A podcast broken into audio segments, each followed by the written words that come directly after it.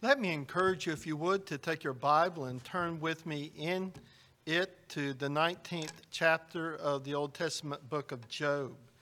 The Old Testament book of Job.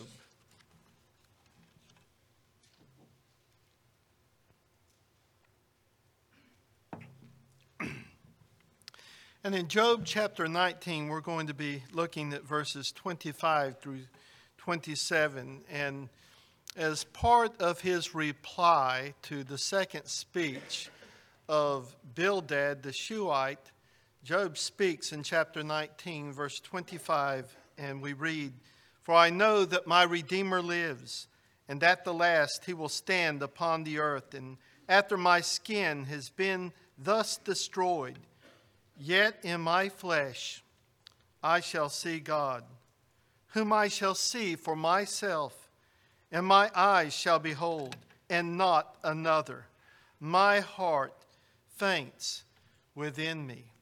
All flesh is as grass, and all the glory of man is the flower of the grass. The grass withers, and the flower thereof falls away, but the word of our God shall stand forever. Would you?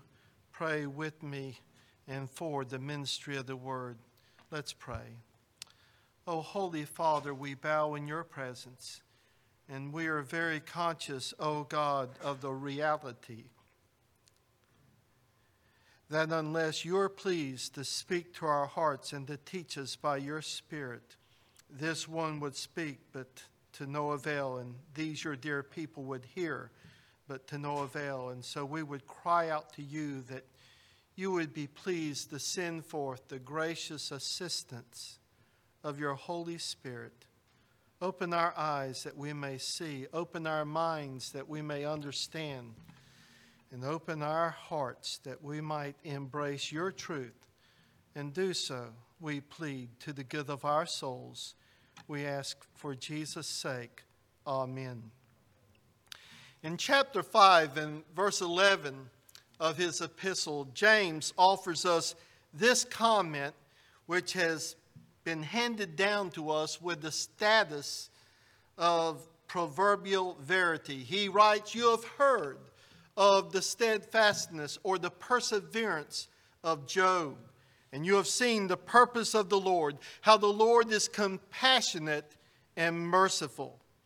And speaking of this particular patriarch, Job, Calvin wrote, he says that here we have an example, remarkable above others. For no one, Calvin writes, as far as we can learn from histories, has ever been overwhelmed with troubles so hard and so various as Job. And yet he emerged from so deep a gulf God suffered not, Calvin writes, his servant Job to sink because he patiently endured his afflictions. Now, one may well wonder whether or not Job was such a model of patient endurance when the biblical record of what he says is clear. As one commentator reminds us that Job's troubles caused him to lament the very day that he was born that he continually maintained his innocence. He disputed the charges and the insinuations of his three friends that they continually made against him. And he repeatedly demanded that God explain the reasons for his sufferings.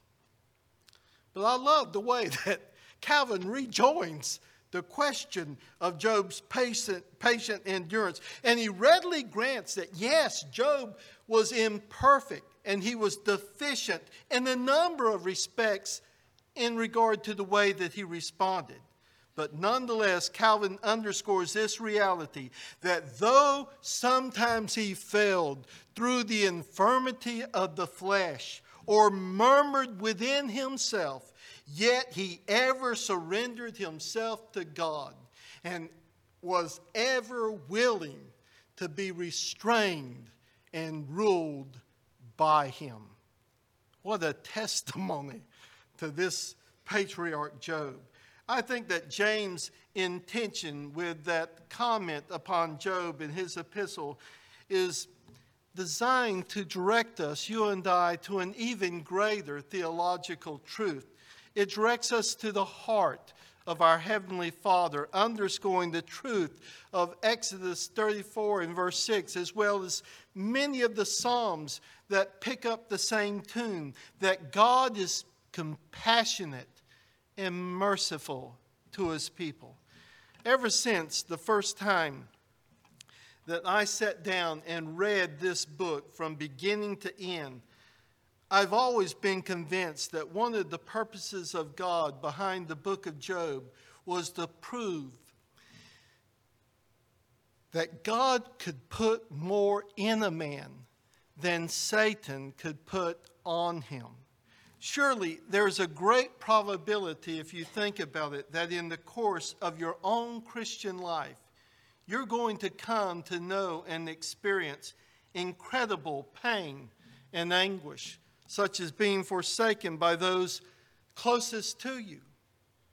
And it may happen in your most dire hour of need. You may come to know what it's like to be abandoned by those who have professed undying love for you and who swore that they would always stand by you even to the end. There will probably be a time when you will experience betrayal by someone who is very close to you. There may be a time when you reach out for help, when you have a desperate need and you find yourself ignored by family and friends and acquaintances. They may snub you because, for one reason or another, they've come to despise you or they're offended by your very presence. Satan was determined to destroy the faith of Job. He had made him clear enough, had he not, in chapter 1, that he was out to prove that Job was only serving God for selfish motives. God gave Satan, you'll recall if you've read the book, unusual permission in the life of Job. He gave him permission to attack Job with the full fury of his wrath in hellish proportions. Satan was allowed to use every weapon in his arsenal and at his disposal in his onslaught upon this man. He was permitted to do everything and anything he could, but he was not allowed to kill Job. And up to this particular point, as we think of what Job has suffered, he had lost everything he had, and to be sure, he had much. This included the loss of his 10 children. I'm thinking of here in chapter 1. They died under a powerful windstorm. I think of the brutal murder of many of his faithful servants. Others were killed, we're told, by a supernatural electrical storm, fire from God, as we read. He suffered the loss, moreover, of virtually all of his livestock. And then he was covered with painful boils from head to foot. He was racked with fever, was not even able to sleep at night. And here we find whom the chapter 1 describes as the most respected and influential man of the East in his day. He's reduced to living on an ash heap, scraping the pus from his sores. And he had been reduced to this hideous looking spectacle from whom people recoiled in disgust when they saw him. But Satan was not finished with this man. He had more weapons in his hellish arsenal to hurl. And on top of all of his loss, the pain, the degradation, the humiliation of it all, Job is now made to endure as well the grief and the emotional pain of being abandoned, forsaken by his own wife.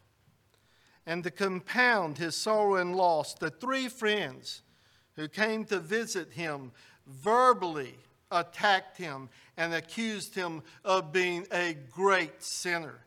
And while all of this was going on, the God in whom he trusted with all of his being was silent. Not a word from heaven.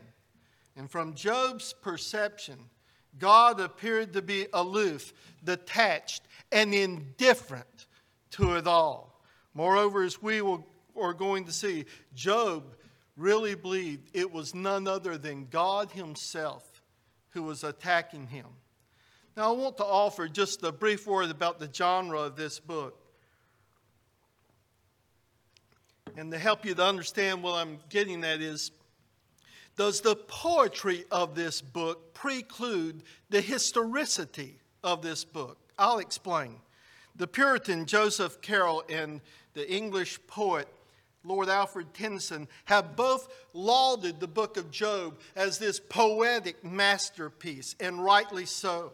However, given the fact that much of this book, not all of it, but much of it is given to us in poetic form, people have posed the question did the events in this book really happen? Is this book an historical account of the man Job? And my answer to that question is that this book is presented to us as a piece of historical narrative. Admittedly, there's a great deal of poetry offered in it. But I don't think that we should imagine that Job's three friends spoke in poetry all the time. Now, I don't think that's normal conversation. And uh, so, what we would have to say is I think that the poetry here represents a literary recreation of, the, of what the substance was of a series of historical events, namely Job's sufferings, the visit of his three friends, their speeches, Job's replies to those speeches, and so on. And so I would suggest to you that this book was written sometime later than Job. Job probably lived during uh, after the time of Noah and probably before or during the period of the patriarchs, Abraham, Isaac, and Jacob. But I do believe the book has been rewritten and uh, by someone later. Now, I don't think that anyone had a tape recorder or video camera back then. People just ordinarily don't speak in poetry. Not that they couldn't do so, mind you, under the inspiration of the Holy Spirit, but it's just not necessary for us in order to hold to our doctrine of verbal inspiration and the infallibility of the Bible to suppose that people were actually speaking in poetry all along. There are, of course, portions of the Bible where parables are used which are not grounded in historical events. They may have been made up stories. I think perhaps uh, Nathan's story told to David about the man who took the poor man's only sheep to illustrate how David was the man who was guilty of such a crime. But in Ezekiel chapter 14, Job is listed alongside of Daniel and Noah as examples of righteous men from the past. The book of James itself picks up on that reality, giving Job to us as a real historical example, as one of those prophets of old who persevered and so on. And so the book presents Job as a historical figure the opening prologue and the epilogue to the book, they're all given to us in narrative style. And so they present to us a picture of real events which took place. So there's no reason at all to doubt the historicity of the people or the events of this book. And Job's story, I think, is one more continuation of Genesis chapter 3 and verse 15 the story of the enmity between the seed of the woman and the seed of the serpent, as we looked at a few weeks back. Now, notice, following the first three chapters of this book, wherein the Lord permits Satan to test the faithfulness of his servant, Job suffers the rapid onslaught, if you please, of the devil with the loss of his wealth, his livestock, his servants, and all of his children within the span of simply a single day. And when the devil is permitted by God to touch Job himself, but limited from taking his life, Satan then unleashes from his arsenal this attack upon Job's flesh, and he's covered from the bottom of his feet to the top of his head with these boils. Then notice in the second place, following the, right, the arrival of these three friends coming with the intent to mourn with Job and supposedly to comfort Job, they sat with him for seven days and seven nights before they uttered a single word. And that's probably when they did the most good for the soul of Job. What follows from each of them then is a series of speeches charging Job with grave and serious sins, which to each Job then responds.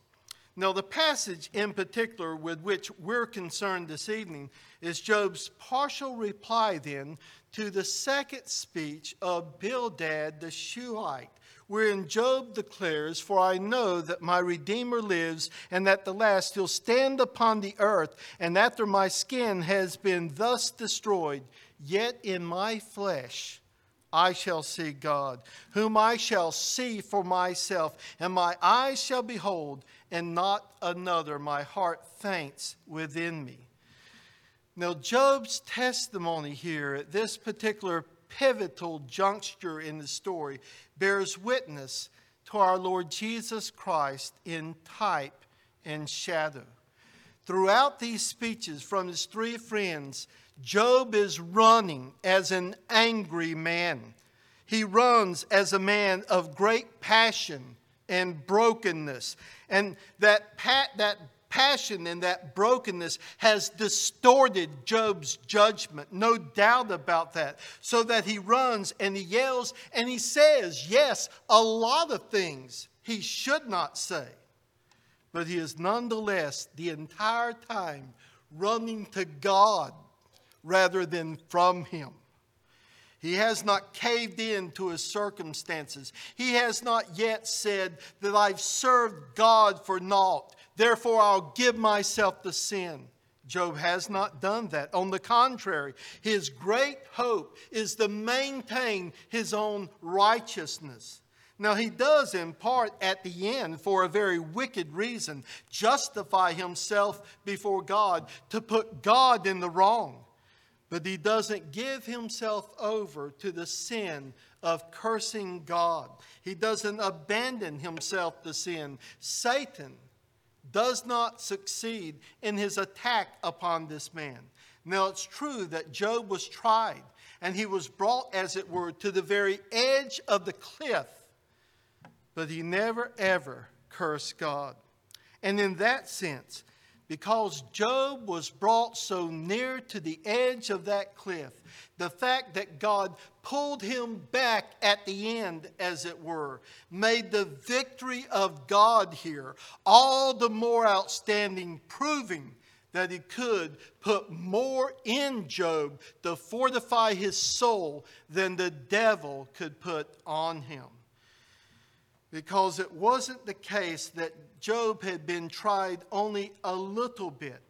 No, he had been taken and he was passed through the hot, hottest part of the fire, and still he does not curse God and die. And he is taken to the deepest part of suffering with so much darkness. God, God gives Job in this book no explanation. He gives him no promises concerning future reward or victory or vindication in any way. Job has no revelation to that end. God gave him no additional helps throughout his suffering. Job didn't even have a single godly counselor. He didn't have anyone to come alongside of him and say, Job, I know that your three friends mean well, but you really need to step away from them. It just seemed like the man was completely cut off from any additional revelation from God that could have been of some help to Job along the way. He was tried to the utmost. And in that sense, you see, he provides the complete triumph over the evil one attacking him. Now, let me divert for just a moment to ask and answer a question I think that's pertinent to all of this. Why is it that in one of the most beautiful solos of Handel's Messiah, that Job chapter 19, verses 25 through 26, is cited where he said, For I know that my Redeemer lives and he shall stand at the last on the earth. And after my skin is destroyed, this I know, yet in my flesh shall I see God. Why does that beautiful solo appear in Handel's Messiah?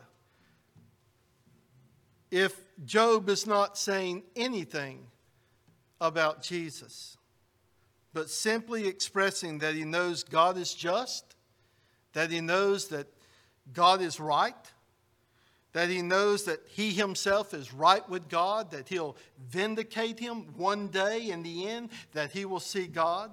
Why does Handel's Messiah use that passage in that way? Is it a misuse on the part of Handel? Let me give you another example.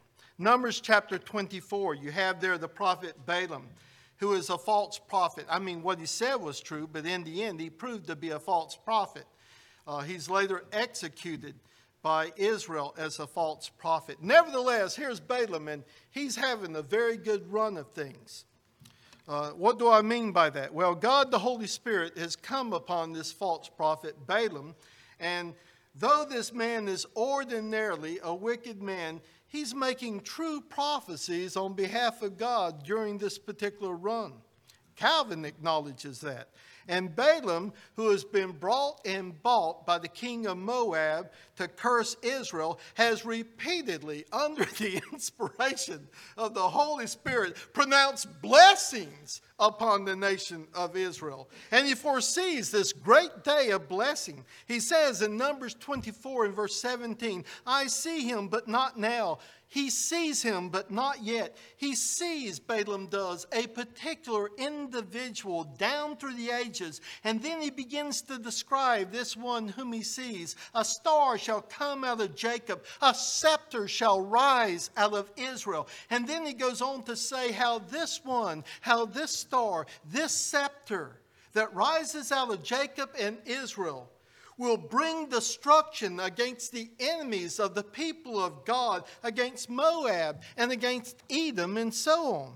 And what is he is seeing is indeed, though he doesn't realize it, is the work of the Lord Jesus Christ on the cross and in his great reign over the earth till he brings all his enemies under his feet and delivers the kingdom up to his God and Father. But Balaam is too far off in time to make all that out.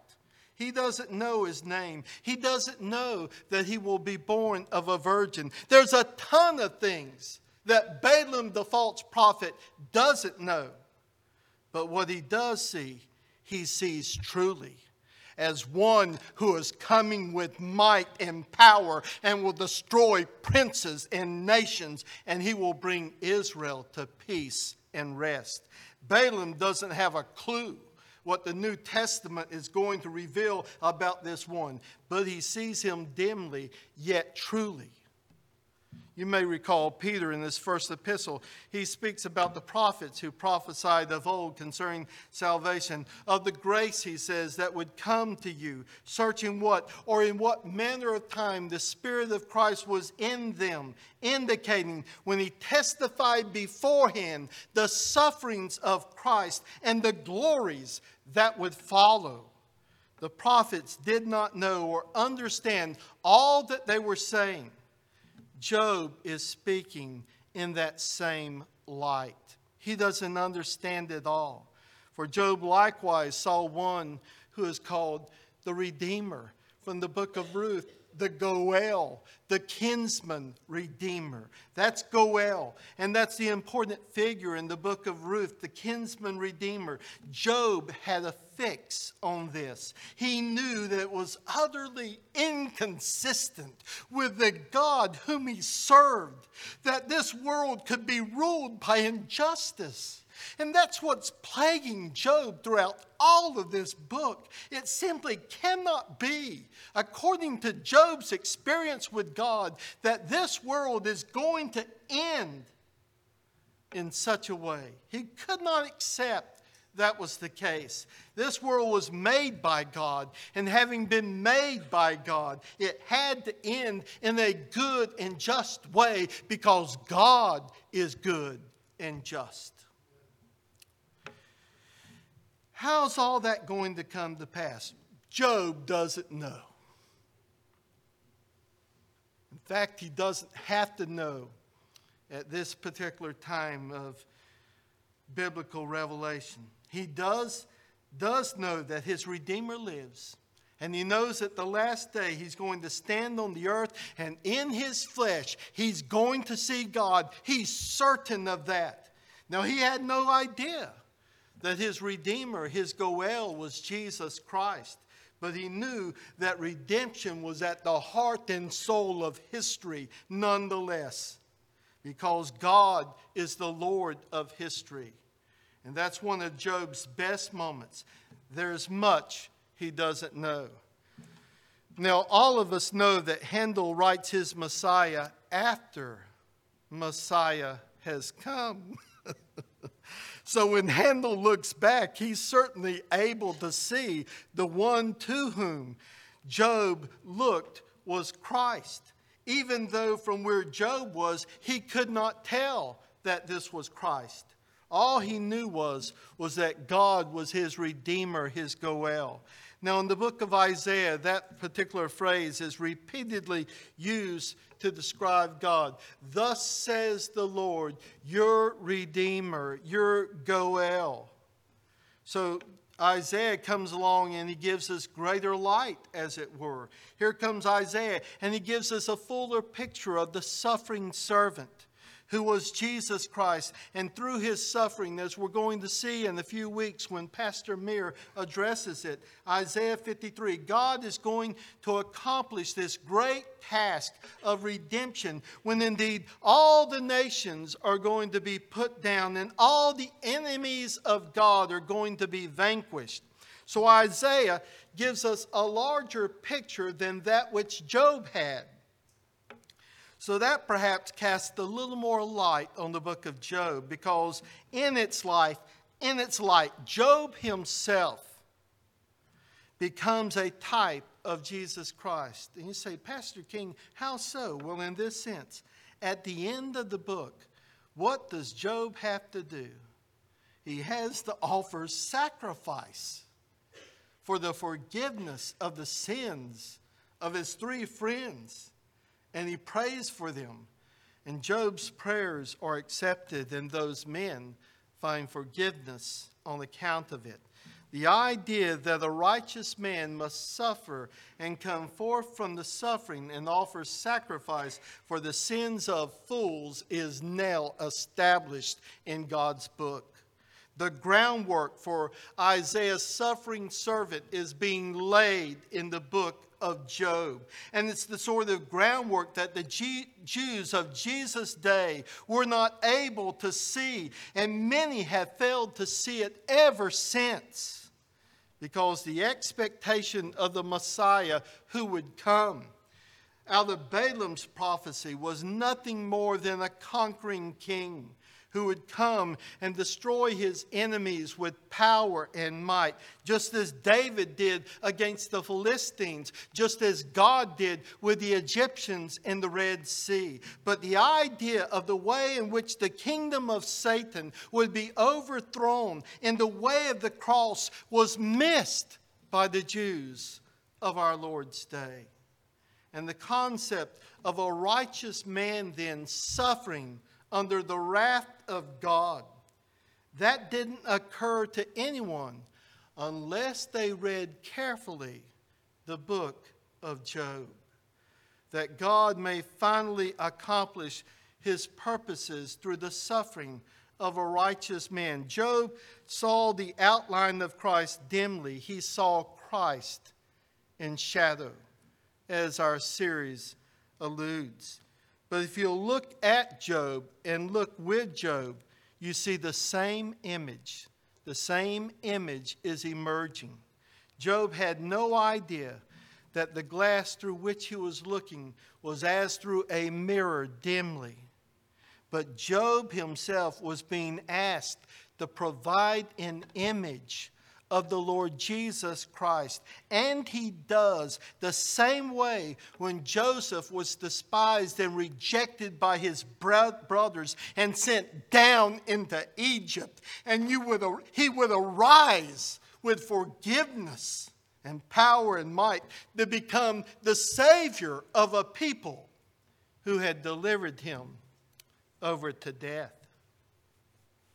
And at the end of the book of Job, he would prove also to be the deliverer of those three friends who seemingly would have given him over to death. Handel got it right. Job saw the Messiah. And thank God he did because we can now see him with Job. But then, last of all, notice this confession itself that erupts from the lips of Job and he does so in reply to Bildad. It comes all of a sudden, and indeed so unexpectedly. These words of Job, they just come as it were out of nowhere. He breaks out in this marvelous, stupendous outburst of faith. For I know that my Redeemer lives and at the last he'll stand upon the earth, and after my skin has been destroyed, yet in my flesh, this is his bold assurance, yet in my flesh I shall see God, whom I shall see for myself, and my eyes shall behold, and not another. Now, the Hebrew language is very difficult, according to the Hebrew scholars here, and they are far from being in unanimous agreement as to what Job is confessing. Nonetheless, I'm convinced that most of the translators of this passage have captured the thought that is being conveyed by Job, namely, that in the midst of his deep, dark despair, Job recognized that there is far more to reality than this present life. And even though God seemed to be treating him cruelly and unjustly, he was nonetheless really and truly his Goel, his Redeemer. And that this God is going to stand on the earth one day. Job sees this. And although his body is emaciated and racked with pain, and that he will die. Nonetheless, there is yet going to be a day when his in his flesh, he is going to look upon God and he's going to see his God. That even though God seemed to be treating him that way, his trust remains steadfast. Notice what he says at the end of verse 27. Now, the ESV translates it, My heart faints within me. With all things considered, I think a better translation of that phrase is, My heart faints with longing. That's the sense of that verb. My heart fails me, yea, yearns with desire for that day. After this outburst of faith in the Lord, Job is, from here on out, seen to be less frantic, less volatile in the hereafter of his story. You will no longer see Job engaging in shocking retorts to those who are accusing him as hitherfore. It seems as though when he had reached his nadir, his lowest point, that there is this sudden outburst of the triumph of faith, which gives signal to the fact that the tide has turned for God over and against the assaults of the wicked one, the devil, proving thereby that the God of all grace can indeed place more in this man than the devil could put on him. As Job's soul is fortified once again by the grace of faith. It seems that now he has come to see his sufferings in the light of eternity rather than peering through the darkness of this world which is passing away. And then Job closes this reply. You'll notice with it, this warning to his friends in chapter 19, verse 28, he says, If you say, How we will pursue him, and the root of the matter is found in him. That is, how shall we convince Job that he really is the vile sinner we claim he is? Job responds, as it were, You'd better take your eyes off of me. You'd better look to yourselves. Be afraid of the sword, for wrath brings the punishment of the sword, that you may know that there is a judgment. And these were not idle words on the part of Job, for we find at the end of the book that God is absolutely infuriated with Job's three friends for how they treated him throughout this book. And it's only when they bring their sacrifices to Job for God and Job prays for them that God's wrath is turned away from the three friends. But the thing with which I want to close by way of application is this that the perspective that Job had of eternity is the one that we, you and I, must have, especially when we have passed through hard times or are passing through hard times. Now, it's easy for me to say that, and it's very easy to preach that. But I want to conclude with simply one text of Scripture, though there are many others, where Paul makes it crystal clear that this is indeed what we need. Because sometimes when our faith is weak and everything appears to us to be nothing but gloom and doom, we don't want to think in, about anything else but the situation at hand. That, that's when we're prone to fall into the trap of drowning ourselves in hopelessness.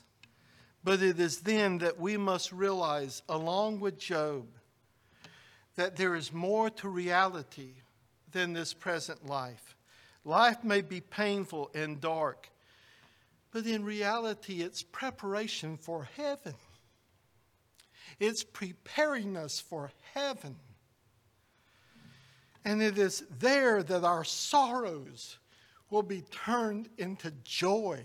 It is in heaven that all of the injustices will be put right. Notice how Paul puts it in Romans 8 in verse 18.